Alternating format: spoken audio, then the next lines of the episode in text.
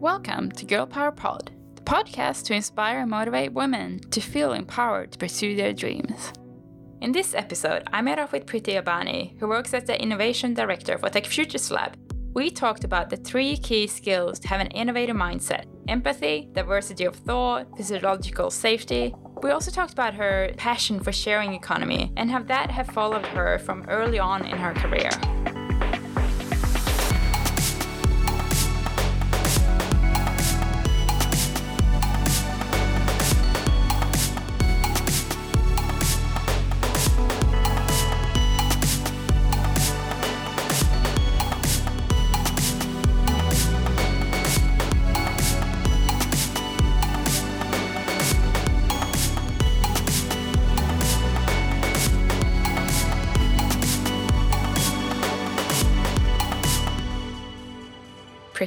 So nice to have you here. You have quite an interesting background, and I was wondering if you can give us a little bit of an introduction. Hi, I'm Priti Ambani. I'm the Director of Innovation at Tech Futures Lab. Um, my career started in civil and environmental engineering. Uh, I'm an engineer by education. Um, uh, I was born and raised in Mumbai. Uh, I went to the States to do uh, my master's in uh, environmental and biological resources engineering. And uh, it was a, a, really like any engineer's career would start off. It was, uh, you know, 40, 60 hour weeks working across a number of large infrastructure projects, doing really cool things um, at that time. Um, but then there was a there was a, a, time in during that phase where I felt like, is this it? Um, is this uh, you know where I'm going to continue to spend my my professional life. And um, it sort of struck me that there's so much more that I could do, but I didn't quite know what that was. And so this was the year 2009. Uh, Neil, my first-born son, was just a couple of months old. I was finishing up maternity leave in the states, and I figured, look, this is this is the time. I mean, what is the legacy that I want to leave my kids? Um, and let me let me explore my potential. And so that was this time I literally started working, um, you know, dipping my toes into a whole host of different things. Um, I wanted to leverage my career and my education in environmental engineering into a whole new business sphere.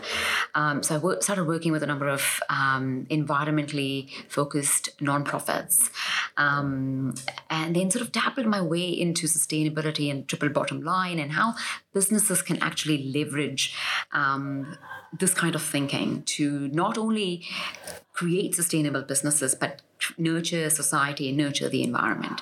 Um, so while I was sort of exploring the space, um, I was writing for this blog called The Ecopreneurist, which was um, an environmentally focused blog uh, that encouraged new business models, business models that um, helped businesses and people thrive, but not at the cost of the environment.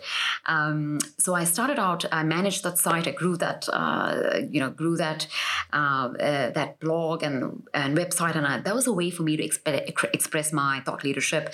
I did a whole heap of research, talked to a lot of people, and I was slowly trying to formulate my thinking around uh, how businesses could operate. Um, when I was doing this, uh, a lot of different innovative tech startups that were sort of blossoming at that time in the States um, contacted me and before I knew it, I suddenly found myself among these startup teams, formulating strategies, doing different things. And these were businesses that were at the cutting edge of the internet economy. Um, you know, again, this was you know 2009, 2010 timeframe, and we were just beginning to realize how amazing the power of the internet is, where we're not just consuming the internet, but actually creating collaboration, creating value on the internet.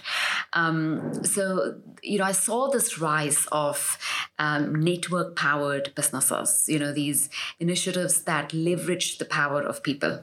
So, crowdsourcing, open innovation, um, uh, crowdfunding that simply um, harnessed the minds, the pockets, the resources, the talents of many, and the internet made it possible. So, um, I became deeply involved with a number of businesses that had this new model. So this was the this was platform economics. This was uh, you know platform business models that that where businesses did not have to create all of the value themselves.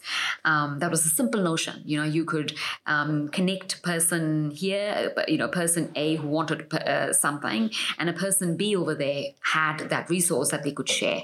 So you know, this led to this whole um, uh, context around the sharing economy, the collaborative economy, and things. And I really had an opportunity to um, develop expertise around this whole new th- way of thinking, new way of doing business, um, and. Uh, it was phenomenal. And, uh, you know, this was a time I was still living in the States. I was working across uh, projects and startups that were really um, location independent. So these were businesses in, the, in in Europe, in South America, in Asia, um, and I was truly living the future of work. And you know, hindsight twenty twenty, no one was calling it future of work ten years ago, uh, but it was phenomenal that we were using all of these collaborative tools, and we were creating so much value. And these were small teams, you know, teams of three, five people who could do a really like a humongous amount of impact. Mm-hmm. um, and that was the power of the internet.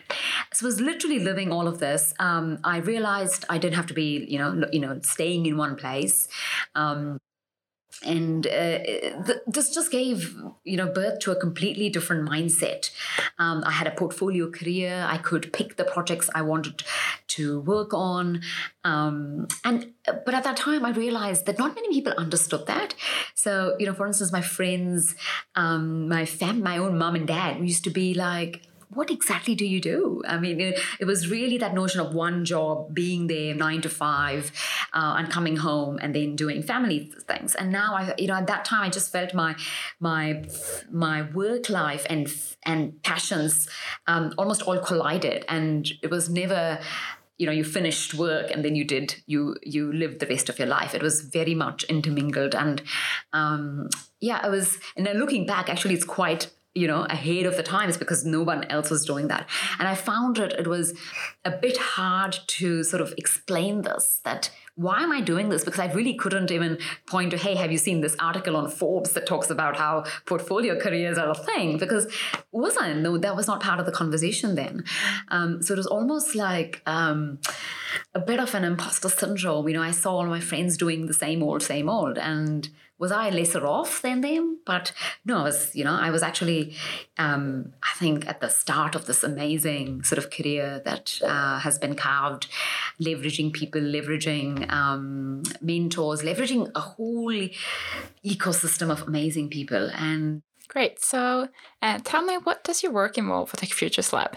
Um, so, what do I do at Tech Futures Lab? So, uh, I'm the director of innovation, and what we do is we work with businesses um, and we help them really rethink about their biggest, what they think is their biggest challenge, and we help them reframe that into areas of opportunity. Um, we work with them around their innovation capability. We work with them around their innovation potential. You know how, and that's a sort of a common question, right? I mean, um, look, Priti, I want I want our business to be more innovative. Where do I start? And it's really around um, your people. You know, what what are you in the business of? You know, where is the opportunity? How are you thinking about your business? Um, where is the opportunity to kind of go beyond the current competition and actually play in an uncharted territory? Um, so we help them understand um, uh, understand that navigate. You know, develop a, and cultivate a culture of being inquisitive, curious, um, you know, explore, exploring, um, and also trying out and experimenting on ideas, like trying out specific ideas in and de-risking uh, that for business. Um, so our, our work really is about helping um, businesses thrive, and it starts with people. So it starts with how can we leverage our people to their full potential? How can we leverage their innovation capability? How can we, um, you know, understand the context where we are operating in? Because there's so much change happening from a technology point of view, from business models point of view, from demographic shifts. Your customers are changing. Mm-hmm. How do we unpack all of that? How you know what is the context to business X Y Z? Um, and then we we sort of literally start from there, and we start taking them through a journey on okay if this is where you are what might be a future vision for your business and we help them gain capability and our approach is not to um, just be a consultant. Our approach is to build capability in the teams so that they can continue that cycle. They can go and they can be the champions within their own business. So we have that approach because we're Tech Futures Lab. We have the we have that education research backed approach to the way we we work around innovation um, and the whole idea is to embed that capability within teams so that they can continue on that journey and keep rinse and repeat because innovation is not a one time one time exercise. It's a it's an ongoing thing that businesses do, and so it's um, it's a great opportunity to work with some some amazing businesses across New Zealand, uh, and that that sort of moment when they realize that wow they can harness that people potential. That's that's that's why I come and do what I do. So um, it's a it's an amazing amazing um, uh, opportunity and um, experience to do that. You are such a great example of how we look at the workforce today and like um, what I think we'll be seeing more about in the future as well. You're not only one thing anymore. You wear many different hats all the times, from being, you know, an engineering to a teacher to an innovator. Yeah, I think just yeah, you're just such a good example. Absolutely. And, you know, um, when I did this, uh, and I sort of tried to do this, what, 10 years ago, there was really no go by. There was no one, there was nothing that I could say, actually, you know what, I want to do what she's doing. Um, so it was a really hard journey because there was so much doubt, right? I mean, I pay, left a high paying engineering job, which uh, enabled me to work with the likes of Walmart and, um, the, you know, Sam's Club and Costco and all of these big companies and accounts that I was managing. And I, kind of left that and without seeing the sort of there was no clear path. It just literally had to build that path That was really um, hard. And I, I feel like I'm always, and because of that experience, I feel like I'm always a work in progress. I I don't know if I'll actually say that this is it. Yeah, you just keep on adding. Just keep adding layers. Um, and so many people you meet just adds on um, the richness of whatever you learn, right? Because I couldn't be what I am without all of the people who have sort of, you know, the giants whose shoulders I've climbed on, right? And all of their insights and knowledge and um, influence influence has helped yeah. shape who I am. And it will continue doing that because I think that's what I value the most. Yes. And is that how you would describe your way of harness innovation? Oh, you know, that is, ex- I, you know, we have so many definitions of what innovation is. And I absolutely think, I think innovation is continually improving to get the best value of something, right? And, uh, and you can sort of put it in my sort of personal framework. You know, what is your personal innovation strategy? It's just to learn and to put yourself in new situations and among new people and people who look differently from you, who do different things and learn. And that's kind of what businesses do, right? Because it's uncharted territory you go there, you dip a foot in, you try it, you see if it works. Sometimes it doesn't, sometimes it works. And then every time you have to keep improving. And you're never that same version, right? You're not this, no, no company, no product, no new thing is the same version of when it was launched, right? It, and so that is sort of the same philosophy with, with ourselves as well as uh, businesses or organizations or whoever that might be who's cre- trying to be relevant and trying to be uh, impactful um, trying to be do they you know harness their best and fullest potential mm-hmm. so i think it's you're absolutely right i think that's that's my approach to innovation mm-hmm. is to yeah just put yourself in that slightly uncomfortable position because that's when you learn yeah you know, we're almost halfway through the new year um, and a new decade. What do you think is some of the things that we will be remember from the last decade, and what are you hoping to see more of in this new decade? You know, Suzanne, this is really interesting. Now that you say that, I feel like I just told you, right? My son was born in 2009. So, this decade that has just finished almost was a reinvention decade for me. Mm. So, if you just kind of think about that, this was a decade, and it took 10 years to actually, you know, kind of just, and I, like I said, I'm still a work in progress, but um, it took, it takes time to kind of just do that. And it's, I feel like that for me is that reinvention decade.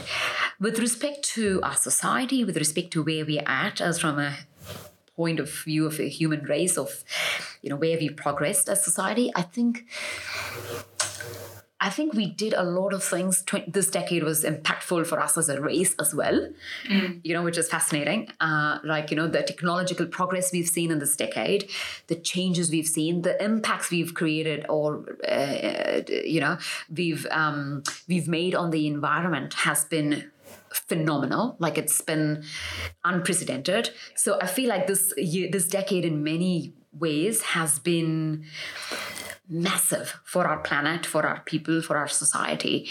Um, and there have been a lot of mistakes because we've done things for the sake of doing things. We've pushed boundaries. We've pushed um, what we can do as a species. We've pushed pushed intellectual capabilities, and I think in all of that, um, there has been um, there has been some hollowing out of values. There has been uh, massive impacts to our environment and biodiversity and um, the, our habitats and ecological balance. Mm-hmm. And I'm very hopeful that this next decade is about fixing some of those things. You know, it's whether, yes, we've pushed technology, we know what it can do. We're seeing some really hard impacts of that. That's not necessarily what we signed up for, mm. uh, but we didn't know any better. In some cases, we did, and we still went ahead. But I think I'm hopeful this decade is when we actually realize we can start undoing some of that damage because honestly, we don't have a choice. This decade is it for our planet. Mm-hmm. You know, what we do now is is pretty much the, all the time we've got. And so I'm very much hoping we turn the page and we've reached the peak of our rashful behavior as a society and we now are considerate in our models and our approach and our thinking in everything really i think this it's do or die. Yeah. you know without so- sounding um, too um, i guess negative uh, i see i see opportunity in that as well. Like i see this opportunity for us to really rethink how we do things and i'm always up for that challenge. So i'm the eternal optimist. I think we can and we must and we have to start so, looking at the last decade and this new decade, do you think technology is going to be the solution to to how we solve some of those big problems? Great question.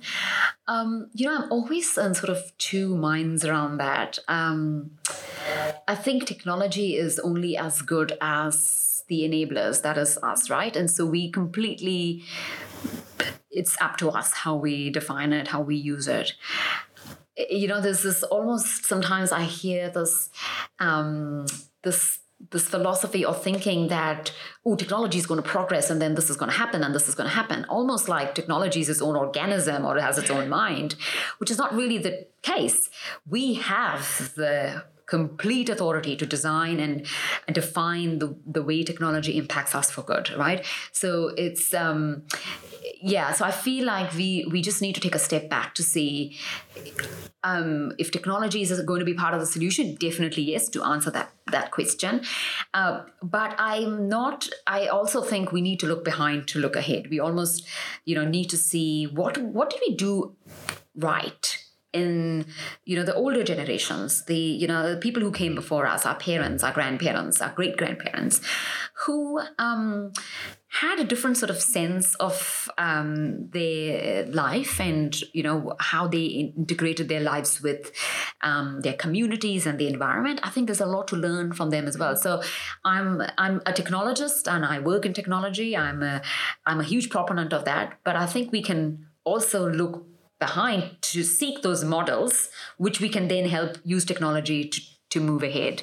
So that's kind of where I am. I'm I, I want to look behind and I want to look ahead. Yeah. So it's um or I want to look behind to look ahead because you know I just come from uh, the school of thought that uh, you know there's there's a whole heap of um, really like ancient knowledge. We're not leveraging that enough. Uh, you know, here in New Zealand, we have um, the ability to understand the whole kaupapa Maori uh, philosophy and thinking, uh, and instead of it just being sort of superficial, we have the opportunity to actually go deep into what are those um, the ethos of Kaupapa Maori and how can we really bring that into our practices, really embed that into our thinking. Um, similarly, I'm of Hindu origin, and I, you know, I the, I see a lot of practices in um, uh, in Hinduism around the way of life, how we live with society in harmony with nature, in harmony with um, uh, the ecosystems. And so I think there's a lot to learn from ancient knowledge and ancient cultures. Um, so I'm I'm really excited about bringing that into focus and leveraging technology to to actually make that knowledge more prevalent. And so that one it's not lost. And second actually is there's a lot in there to help us find the path forward. So yes you learn from your mistakes but also from our history. Yeah. yeah. I think there's so much there. It's um there's so much ancient knowledge and wisdom uh, with what our ancestors did, and um, I think it's time to go back and and uh, you know relook at look, look at what what's in front of us. What has been some of the biggest mistakes or failure that you have done? Oh, there's too many. We can talk uh, forever on that. Maybe a better question would be what have been some of your biggest learning?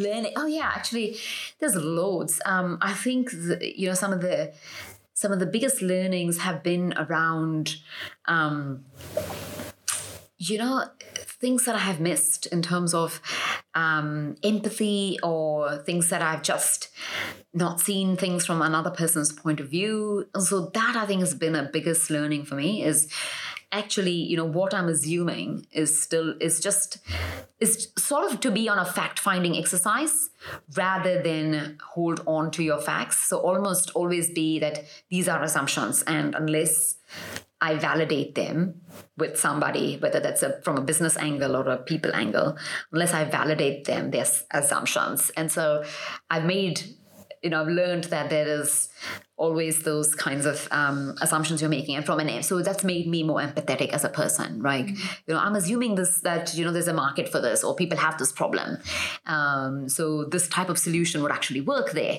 and actually challenging and questioning all of those kinds of things, and going out of the door and going outside your building, you know, hypothetically going outside your sort of work environment to then validate those assumptions is, I think, a massive um, exercise that I do a lot more of now. So I found early on in my career those assumptions that you think that people want this or this is a, a product that would meet a, a, need. And so those kinds of things I've actually questioned.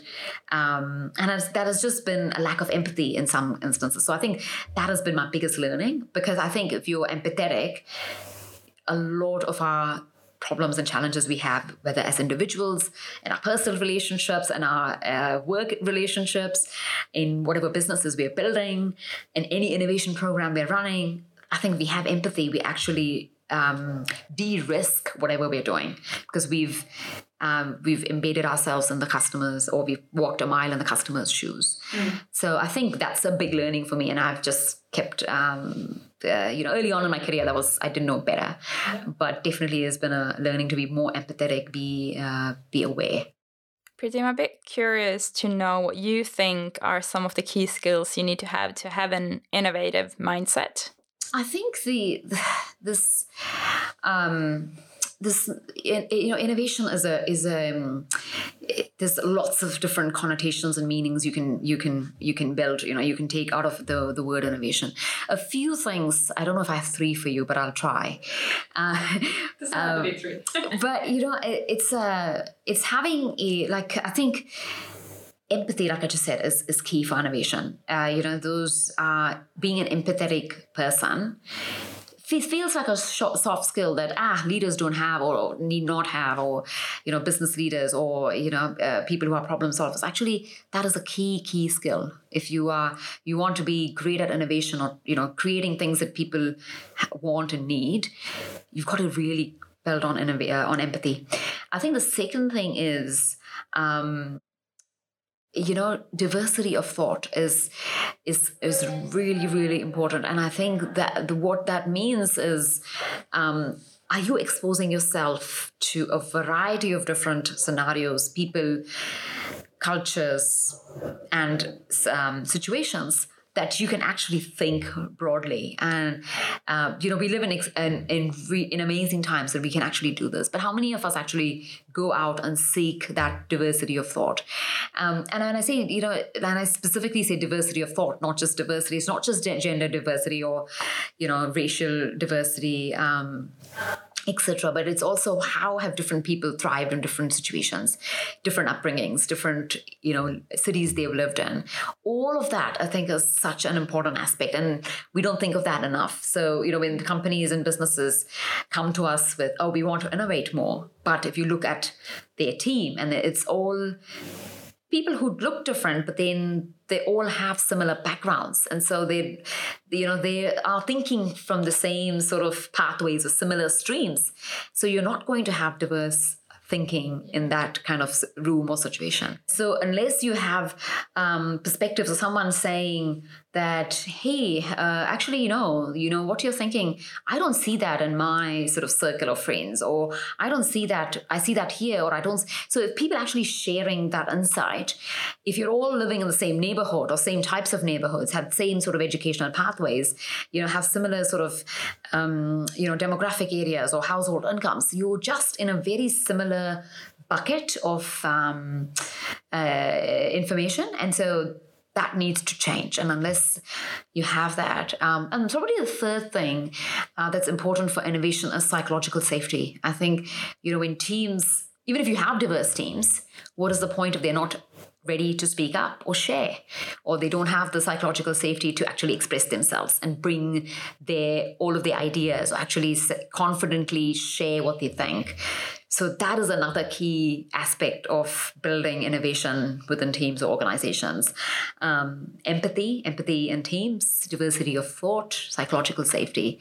And it seems like such soft, easy skills, but this is easy to build also, which is makes innovation accessible to anyone, right? So I'm excited about that. I couldn't agree with you more. But how do you build a grow mindset? And how do you open people up for um, other perspectives without making them feel like you're attacking them personally? Because i think a lot of people tend to take things like that very personal rather than seeing it as an opportunity for for their own growth and exploring their own own mindset and thoughts around things. That is uh, that is a process uh, you know that is not a quick fix. Um, I think the the exposure to like you know there are people who have that right and and somehow I think that's where my empathy comes in. So when I encounter people who do have a fixed mindset around things, um, there's a few reasons for that because they've not been exposed or they don't have that diverse circle to sort of tap. They're in that echo chamber. So I sort of wear my empathy hat on and I understand that that's where they're coming from. So if I was in their position, maybe I wouldn't be thinking too differently from them. So I think the challenge there for teams is to uh, create environments for healthy debates around these different topics. And again that psychological safety comes in. It's i'm not necessarily having anything personal against you but this is just a discussion that i'm bringing another perspective on this topic. And so it's you know it's a lot of the times when we actually challenge someone people take that personally yeah. because of that lack of psychological safety or, fe- or feeling attacked or feeling um, you know targeted. And so that's that whole environment. So i think before you even tackle those those meaty topics or those sort of controversial or challenging topics i think we've got to live you know first of all build trust build that psychological safety build that um, that kind of environment where you know what, it's actually okay um, to share this and it's fine. You're not going to get, you know, you're, it's not personal. So there's a lot of work sort of to be done. It's not something that's an on off switch, you know, it's a, I think that fixed mindset to growth mindset. It's a, it's a journey by itself. And there's so many aspects to that, right? It's, it's internal, it's external. It's, you know, there's, um, it's a complex topic, Suzanne. I, fully expect you to ask me such tough, meaty questions. But yeah, I think I think it's a journey, and uh, the best way to I think deal with that is. Um, is actually empathy, but you know, ironical. But yeah, it's just trying to, you know, see where they're coming from and uh, create an environment where you know they're comfortable actually getting that our uh, different viewpoints. Mm. So the collaborative economy with many different definitions, how would you describe it for someone who don't know anything about it? You know, it's uh, it's it's really amazing. So you hear words and terminologies um, that are collaborative economy, sharing economy, on demand, peer to peer. There are heaps of definitions around all of this, and essentially what these are saying, they're same, same but different. Um, so they're not all you know e- created equal. Those all of those words, uh, they all mean different things. They all have different connotations. They have different um, uh, you know, uh, uh, meanings. Um, so when you sort of hear the word sharing economy, um, I often say this uh, uh, when I teach or run sessions around this: is um, what would your five-year-old define sharing as? And so, if you think about that, you know what a, what does a five year old define? Um, you know, what is their definition of sharing? Um, and you think about that. You know, it's like, okay, can you can have my toy or you can have my book, and they're not necessarily expecting to get paid. They maybe expect you to share your toy with them back mm. or your book, but they're not necessarily getting expecting to get paid or something else, you know, in that sort of form. So sharing is an exchange. Um, so that is sort of the purest definition. There's, but unfortunately, there's not many platforms or real examples of sharing because, you know, if you kind of look at that definition, there's the other platforms or things that we see or applications we see are not essentially sharing. So there's lots of different definitions around this, but the key is that all of these models leverage the power of the internet and our connections, right? Because now we're all connected, we are online, we have uh, um, uh, you know uh, ways we can pay each other, we have. Um, trust scores and reputation we have so it's easy for us to trust a perfectly um, a perfect stranger online to engage in these interactions. So that's kind of what has led to the whole collaborative. I, I, like to call it collaborative economy because it's a much more umbrella sort of terminology for it. Um, but it's a fascinating model and you know the likes of airbnb or uber or uh, facebook even these are all examples of these massive um, collaborative platforms where there are many people creating value essentially. Um, they all sort of um, stem from a very different business thinking you know the, the likes of youtube or airbnb or uber have um, developed what we call platform stack of you know technology communities data that people can actually um, just connect and plug and play. So, you know, you can use Facebook the way you like. You can start a business page, you can start a group, you can simply post your social updates. You take that Facebook core and do whatever you want, and you have it, you, you can define it to your use. Similarly, YouTube, you know, I can take that YouTube code, I can start a food blogging channel or, um, you know, uh, or um, a channel uh, for, uh, you know, how to create videos. So I could literally use that YouTube platform to do anything I want. So it's user centric. So I think this is this wave of business models that focus on that core. How can we create the or enable anyone to create value. And that's the philosophy behind some of these businesses that um, just enable that. And that's such a powerful powerful model where no one's dictating telling you what you you know what youtube channel you create.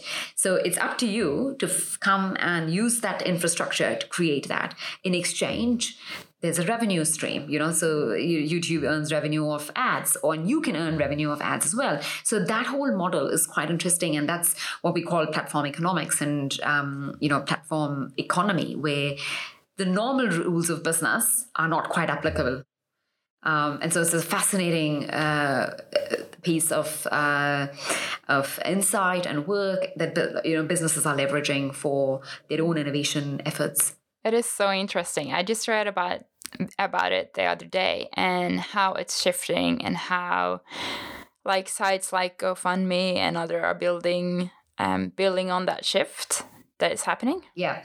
Um, yeah, there are examples of now um, sites like Patreon that is basically a crowdfunding site, but it is a crowdfunding site for me as a person.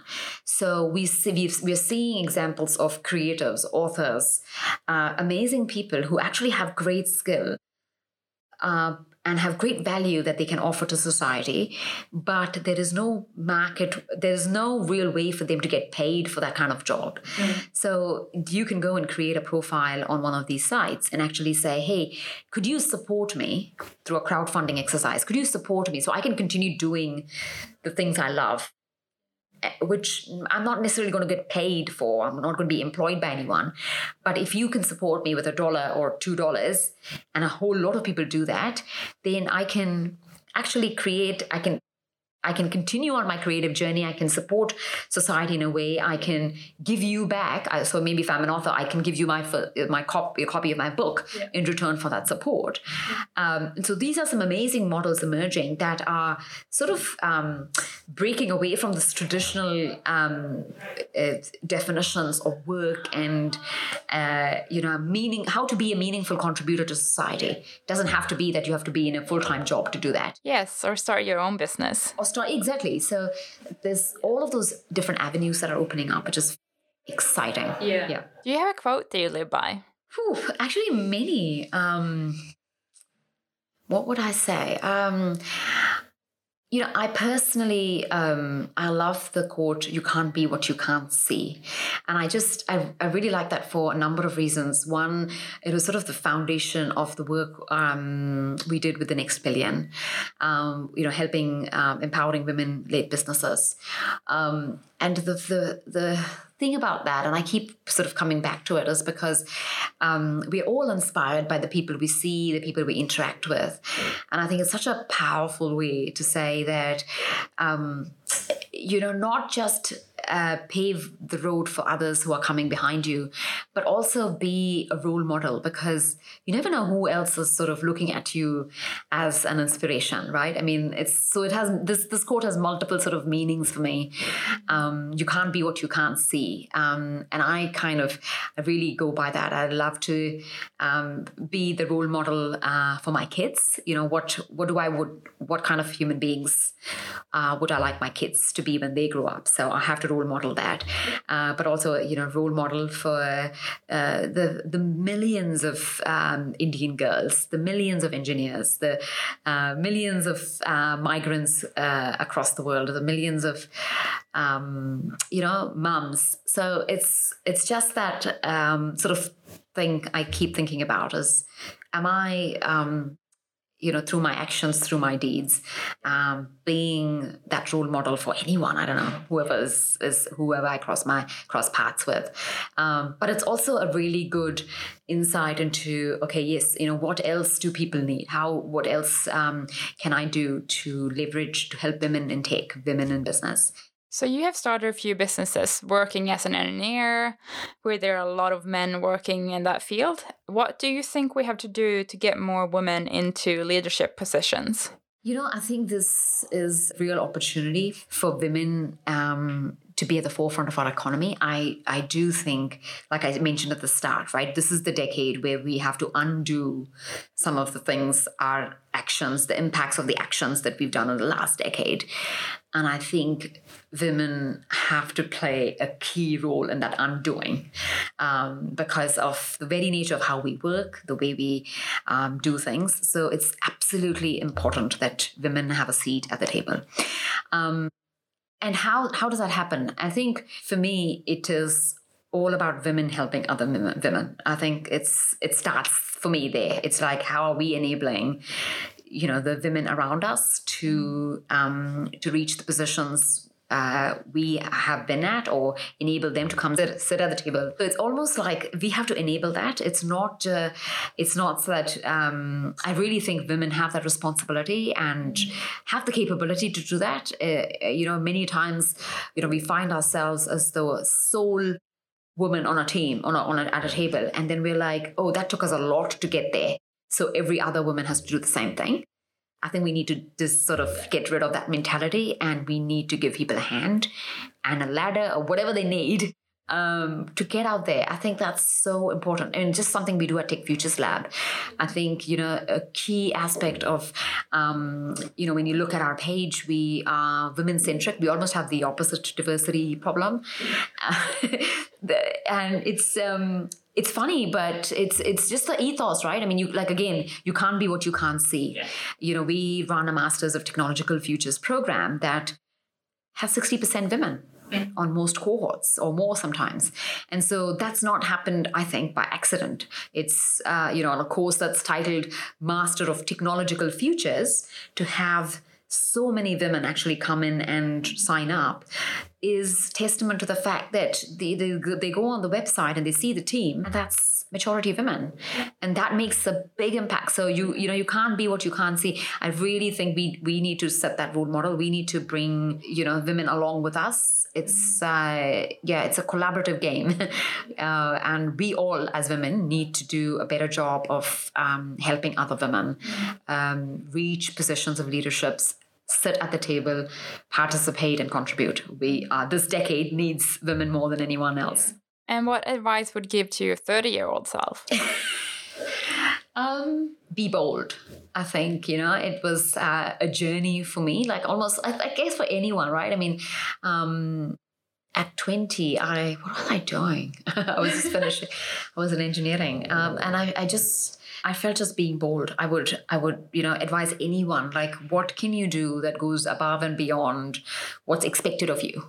You know like society norms, educational institutions, jobs, everything has boxes of this is what you do when you're on the stage or this is what you do when you're in a, a job or this is what you do if you're studying. Um, and I spent, I think, too much time in that box. You know, uh, I would say, be bold. What else can you do? Thank you so much, Priti, for taking the time to do this interview with me. I've really been enjoying our chat. Um, and if you want to find out more about what Tech Future Lab does and what kind of programs they're offering, um, please visit techfutureslab.com. Thank you for listening to Girl Power Pod. My name is Suzanne Axelson.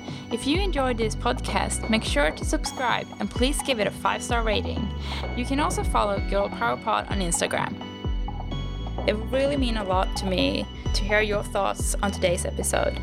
So please email girlpowerpod at gmail.com. I would love to get your feedback and I respond to every email. In the next episode, I met up with Kirsten. She is the co founder and general manager for Hatch, an investment platform for the US market. She answered a tricky question on when you should invest, and we talked about some of the key factors for the success of Hatch for the last 18 months. Tag along.